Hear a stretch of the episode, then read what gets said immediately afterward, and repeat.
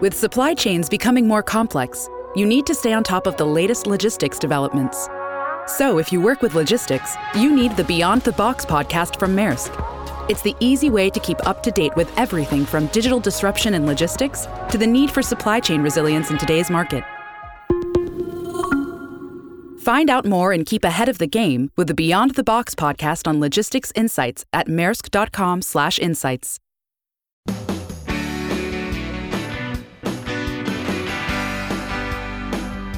Glad you're with us here on the Clark Howard Show, where it's all about you and that wallet of yours. I want you to learn ideas from me so you can save more and spend less, and don't let anyone ever rip you off. Coming up in just a few minutes, cryptocurrencies.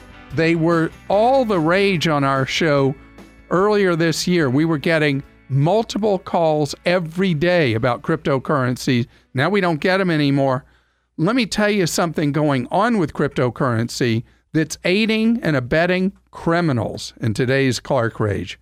And later, what do you do if you lose your job that's part of your career? What do you do to put food on the table that it doesn't put your life as a career into a full U turn? I'm going to address that. And I want to talk right now about things you should know about your home that will both potentially improve your life in your home and they could save you money. I want to talk about something that I get fair number of calls about and that's security systems in a home. And most companies that you have your homeowner's insurance with will give you a discount for having a security system in your home. And the funny thing about that is that security system is potentially going to make you safer. And a lot of the cost of it, at least a meaningful amount, will be taken out by your homeowner's insurer if you let them know you have it. And what I recommend if you are considering putting in a security system in your home that you do make a call to your uh, insurance company and ask them what things you need to have as part of your system to get the maximum discount from your insurer. I mean, why not? Keeps you safer. But remember, if you do decide to put in a security system in your home, priority number one is not protecting you from a home invasion or burglars. Priority number one is protecting you and your family from smoke and fire, because that is the far greater danger, not one we recognize. And you should integrate as part of any security system smoke and fire detectors, which are available from even the self installed security companies or having a traditional come to your home. So I saw something in Consumer Reports that I had not thought about that could get you a discount on your insurance. And that is when you upgrade a major system in your home, if you notify your insurer, they very well may give you a discount for that. So if you do something like, let's say you're in the midst of a remodel and you upgrade major systems in your home like plumbing or electrical, if you notify your insurer, that can get you a lower premium. One example they give is Amica Mutual gives a dis- giant discount if you remodel your home and put in modern systems that the discount you could receive could be up to a third of your premium. Another one that is a stunner, according to Consumer Reports, is that when you put in a new roof on your home, when the time comes that you cycle through and you have to put on a new roof, that you may in fact get a discount for putting in the new roof, especially if you meet the criteria the insurer requires for a major discount. So, uh, who would ever think? I would never have thought, if it hadn't been for this Consumer Reports item, I would have never thought of the advantage of contacting my insurer before I put in a new roof to ask them what check marks they require that would then generate a discount. And they do it based on what they know will lead to a lowered possibility of claims from them. And I want to double back to the uh, security system in your home or whatever.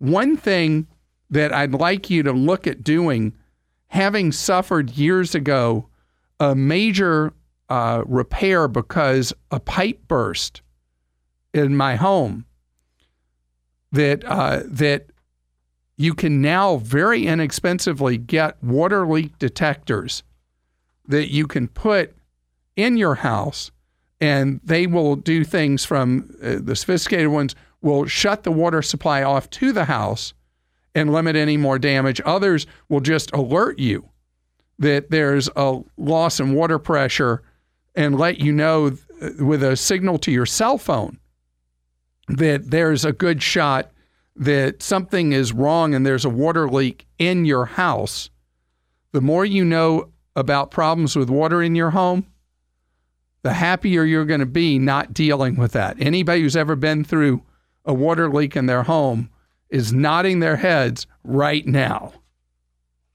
Nate is with us on the Clark Howard Show. Hi, Nate. Hey, how are you, Clark? Great, thank you, Nate. How can I serve you? Uh, well, I'm 25 and I'm a spender, and I want to be convinced on uh, how to save. Well, just by saying that, opening up means that you recognize your personality is one where you like to spend. Right. And, and so I find that usually what will get you to think differently about money is if there's something you really want to achieve that spending a little less, saving more money will help you get to? Like, what things would you like to do in your life that you have not to this point been able to do because you haven't had the funds to do it? Well, I own a fourplex, uh, and I want to own more fourplexes.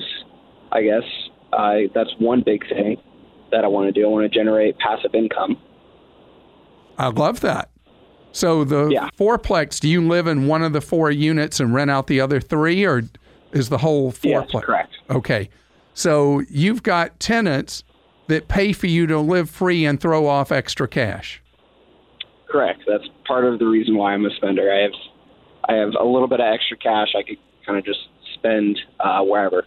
All right. So you have given me like the perfect example that creates a priority for spending less money. So what I would do is I would set up where a certain amount of money every month goes automatically into a savings account that you're putting together for a down payment to buy another triplex or fourplex Okay. that that when you when you have a issue where you know when money's in my hands I'm going to spend it get it out of your hands before you can spend it because the goal of what you want to achieve is worth it to get you to spend less money. I mean just just saying to yourself, you know, I really shouldn't be spending all this money. That all that does is is you feel like uh, disappointment or shame or whatever. It doesn't change anything and it's just a negative thing. But if you got something you really want to do, then it sets up a whole different positive psychology of putting that money aside. Do you do um, your banking at a bank or credit union? Uh, credit union. Great.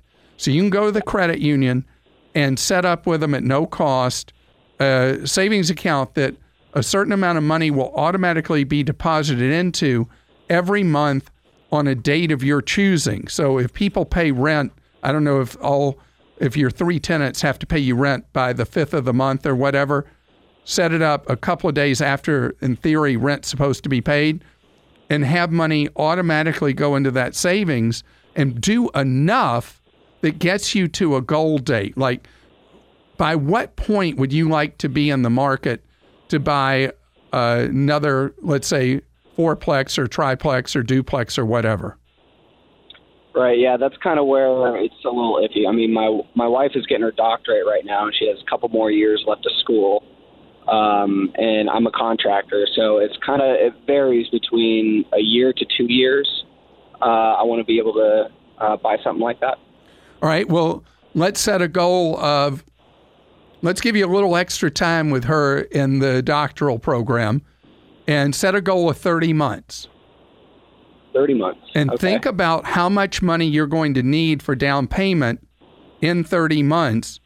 Divide it out, and that's the amount of money you divert into that savings account every month. Right. Okay. Yeah, that makes sense. Because, Um, go ahead. yeah, and, and, and speaking of like savings and, and all that, I, I've been looking into apps uh, such as uh, the Stash app. Yeah, Um, great and to I've been- use. Oh, it is okay. Yeah. I've been dabbling in it a little bit, uh, throwing a little bit in there, and there's an option for a Roth IRA in that app. Is that something I should be doing through the app, or Yeah, that's else? great. If if do, using the Stash app will get you into doing a Roth IRA, do it. That would Okay, be that cool. would be great.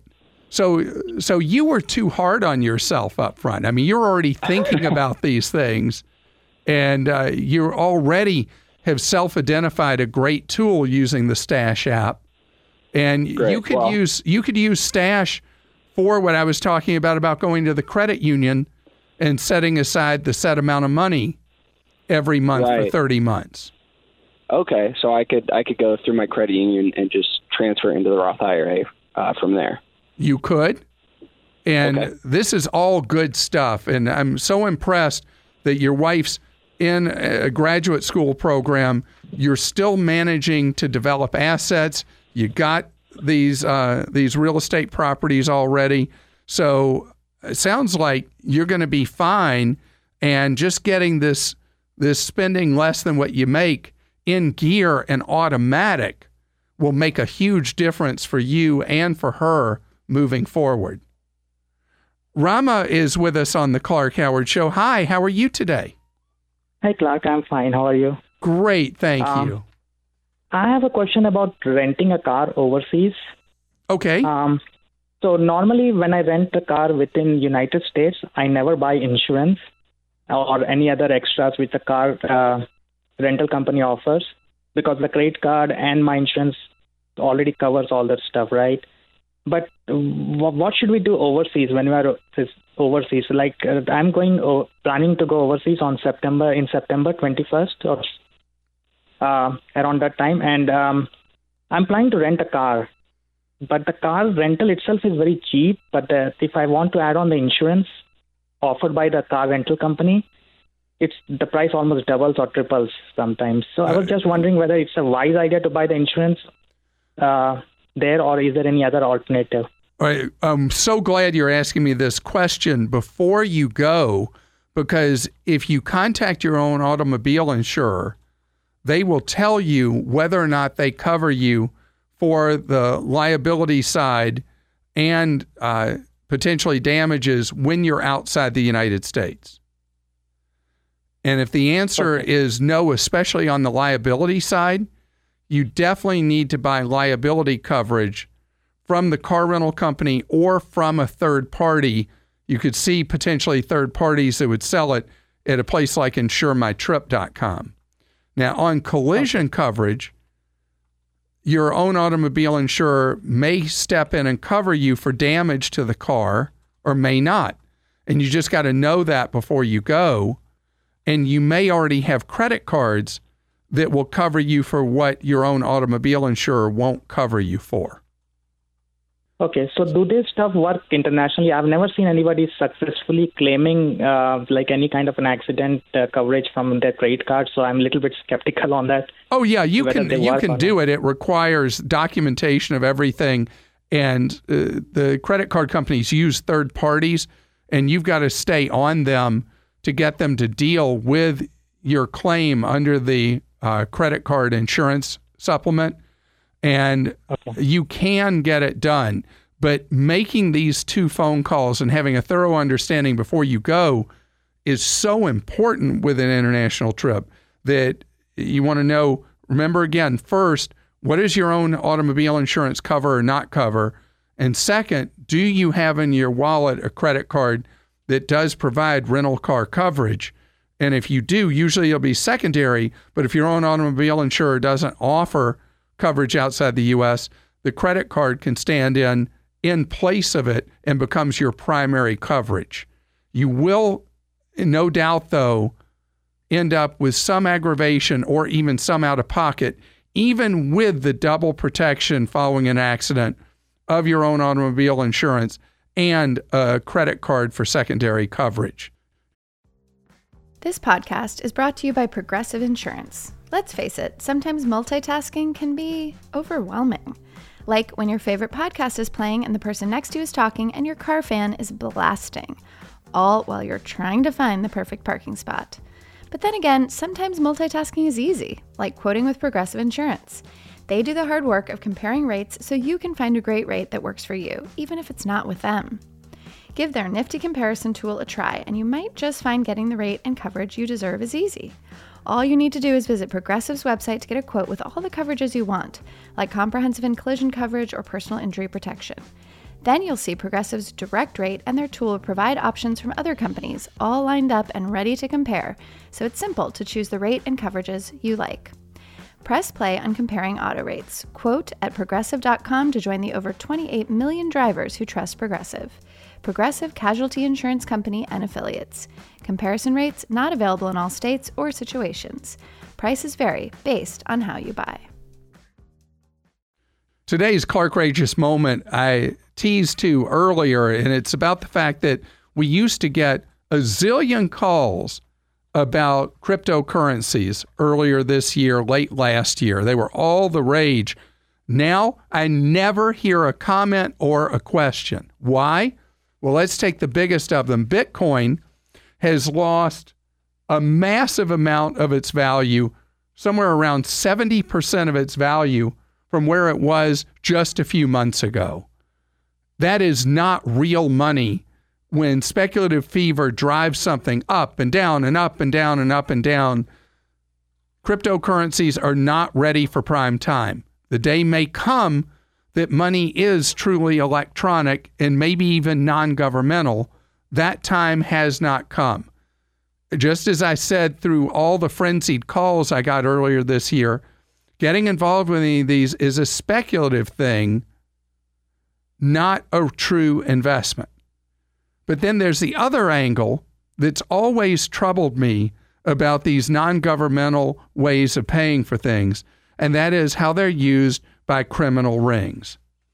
There was just a woman, who former stockbroker, who was sentenced to prison for helping criminals launder money to the tune of $10 million that she was helping criminal rings with cash and you know in envelopes exchanged for bitcoins making them very much untraceable and allowing criminals to engage in rotten, terrible crime behavior.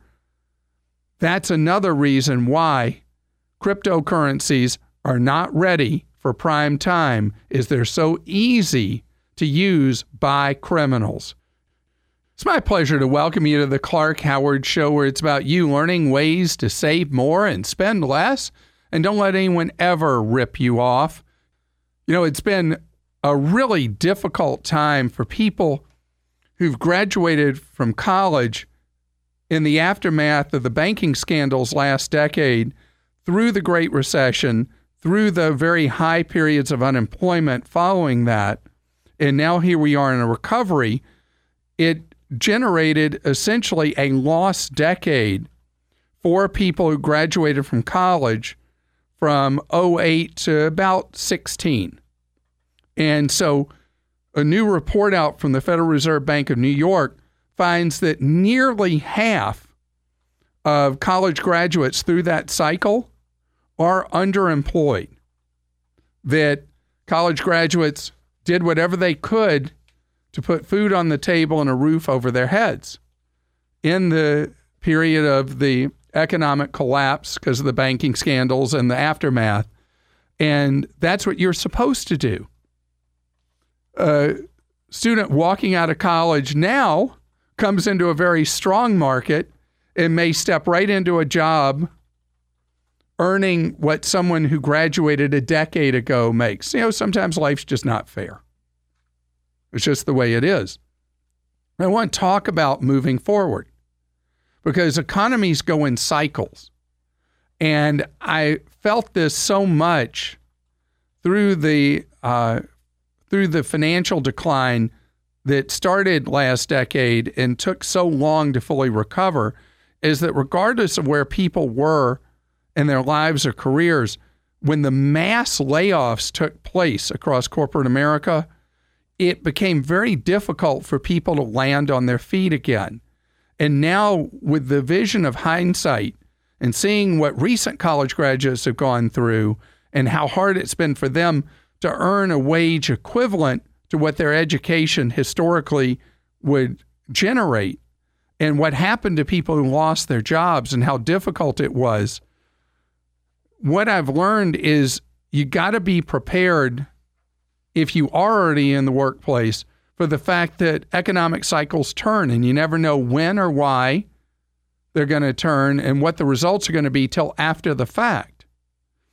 And so I have a new appreciation for the value of making sure you have a stash of cash in the event there's a job loss because the people who seem to have landed on their feet the most of people who were experienced in a career when the economy fell apart were people who were able to go out and do something else that they'd always wanted to do, start their own business, whatever it was, where they didn't feel that they had to go just do anything to try to put food on the table. Now, again, I'm drawing a distinction between someone who's just coming out of school in his or her early 20s versus somebody who's been out in the workforce in their 30s or 40s or 50s that I now understand clear as could be how key saving money is. You know, our culture is so different. The average American today saves three cents of every dollar they make. Overseas, uh, gosh, in China, do you know people save half of what they make? Half. In much of the developed world, people save 30 cents of every dollar they make, the equivalent in whatever currency they live in. They save nearly a third of what they make. And let me repeat again Americans on average are saving three cents of every dollar we make. So I want you to create that cushion in your life, not as a guilt trip, not because it's like the dentist tells you, now, are you flossing your teeth well? No, this isn't about any kind of shoulda, woulda. This is about what opportunities it creates in a time of adversity if you're prepared if you have saved, if you're living on less than what you make while times are good, it prepares you for times that are more difficult, including the opportunities that are created during a down economic cycle if you've got money to go do not what you have to, but what you always wanted to do, but never got around to because what you were doing, even if it wasn't your first choice or first love, it was comfortable. James is with us on the Clark Howard Show. Hello, James. How you doing? Hi, Clark. How are you? It's good Great, talking to you. Thank you. Uh, my question has to do with aftermarket uh, car warranties. Uh, I looked some of it up on your website, and um, uh, I, some of the stuff I'm purchasing extended warranty for a new car. I think I understand your position that that you've never purchased one because they are expensive, and 55% of buyers apparently never use them. But yet, you do uh, understand the peace of mind that owners get by buying them. My issue is that buying an aftermarket warranty, even buying it, you don't get peace of mind because you never know what you have until you go to use it and then you hope that you have somebody that's going to back what they say they're going to do because there's so many of these aftermarket warranty uh, uh, dealers out there. You look them up on the internet, and the reviews are terrible for everybody. And I was hoping that you could recommend somebody that be be reputable that in the future I could say this is the warranty I want to buy, but I can't find one that I know is good. I've never been able to either. The only thing I've ever been able to recommend with real peace of mind is buying one from the manufacturer of the vehicle itself. And if a vehicle is beyond the model year or miles that the major manufacturer will not sell an extension of the warranty to you, then don't buy one.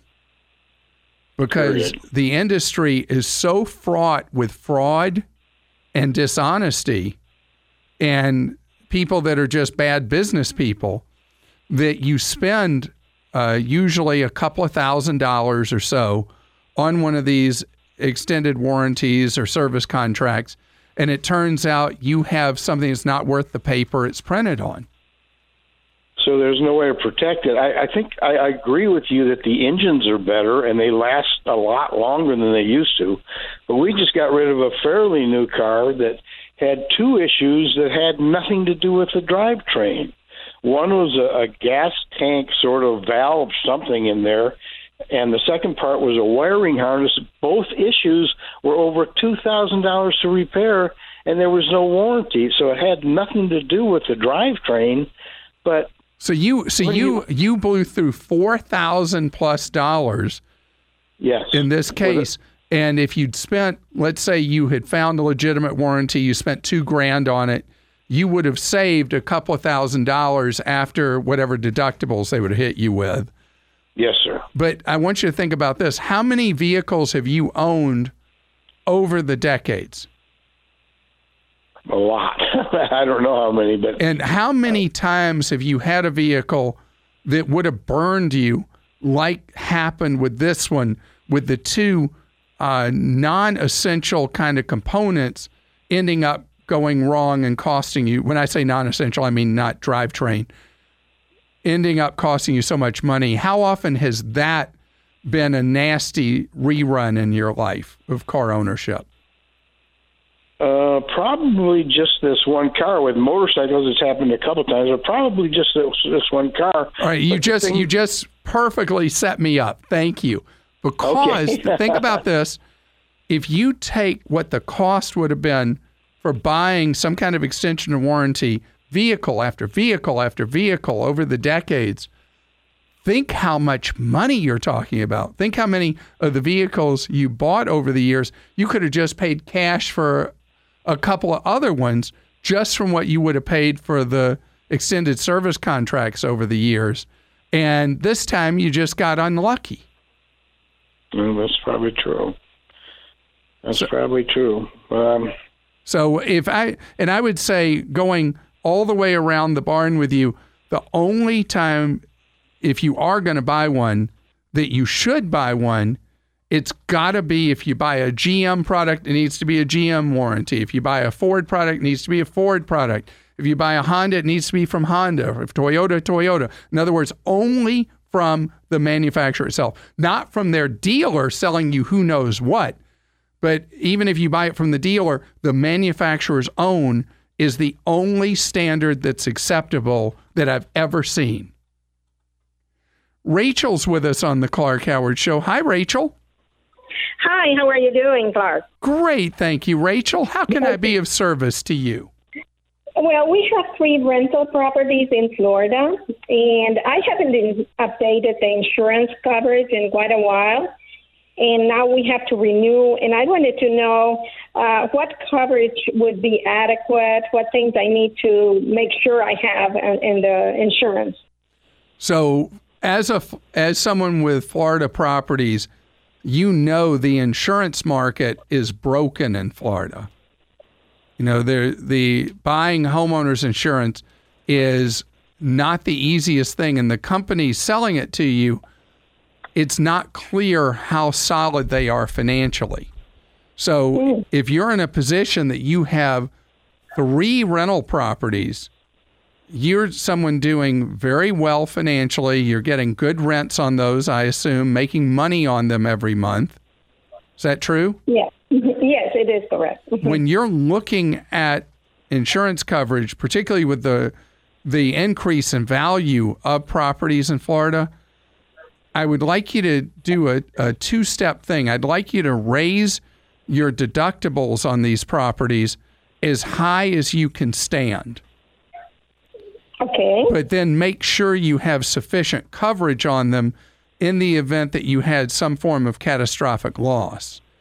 Okay. And, and in your case, do you have a much higher deductible if it's a name storm than you do if it's just a general homeowner's claim?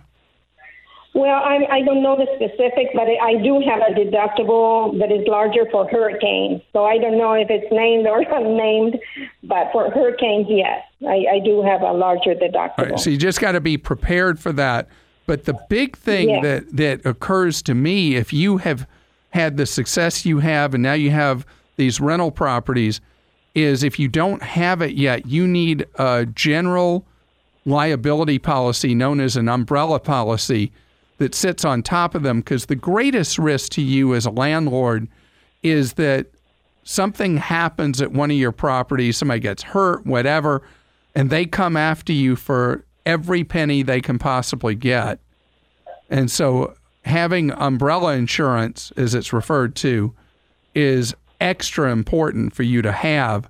And umbrella policies, what they do is they sit on top of the liability insurance you have on a property, and they're sold in increments of a million dollars. Because they sit on top of the regular liability you have, the policies are uh, unusually cheap because the odds that something will happen, that you'll get hit with a major claim, are very small. But if you do, it's just fantastic to have it there. And, and now I have another question related to that. Some years ago, when we did our will, we put everything in a trust. Uh, so when uh, my husband and I pass on, you know, our kids don't have to pay anything. They they can just, you know, they receive the trust. Would that make a difference uh, if with and the liability risk. So the Yes. assets in the trust itself are at risk, but assets Yeah. outside the trust are not at risk. Okay. So there's a value in the trust having uh, adequate insurance to protect you in the event that something happened, because the whole purpose of the trust is to pass on those assets. You want to make sure those assets are protected. okay. And the lawyer who lawyer who prepared the trust originally, plus your insurance agent, can both together tag team to help you to make sure that your assets are as well protected as they possibly can be inside that trust. And once again, I want to congratulate you on the success you've had in building wealth and having these rental properties. Nancy's joining us on the Clark Howard Show. And Nancy, it's like you and I are the same person. I keep getting nasty grams from the Census Bureau telling me I have to fill out this survey or else under penalty of law. It's scary. Maybe I, we could. I don't know what to do about it. well, I mean, maybe we both get free housing and get to have free meals courtesy of the federal government. So, well, what I'm scared about is putting my um, computer into a government porthole for a whole hour. I, I mean, I might be willing to sit down and fill out a paper survey, but this is crazy. yeah, and uh, you are a business owner, so you got the um, the survey where they want you to answer eight million questions about your business. That's that's correct. I got a letter uh, a week or so ago that tells me that I have until August the 9th to sit down and go into this uh, website. Uh, it it's uh, porthole.census.gov, and for 52 minutes, that's their guess on how long it's going to take um, to fill out the survey under penalty of law. Right. And so I'm way past you because I didn't comply. And now I'm getting nastier and nastier notices from the Census Bureau. And so reluctantly, I'm going to give them just the most basic information. I would answer the survey with only the information that you feel comfortable sharing. Okay. The purpose of this survey is to help big corporations in the United States. This survey is not designed for what the Constitution requires, which is a count of uh, people in the United States every 10 years. This is for information that corporate America uses as uh, research to help them make more profits. And they specifically target small businesses to collect information from us to help big corporations. I think it's mm-hmm. abusive. So so comply with the letter of the law and only give as much information as you are comfortable giving.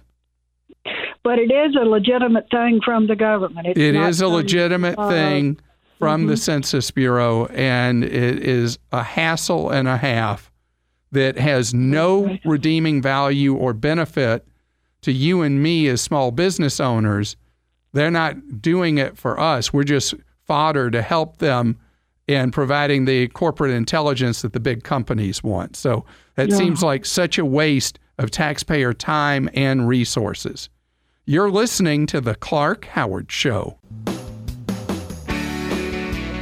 I appreciate you spending part of your day with us here on The Clark Howard Show.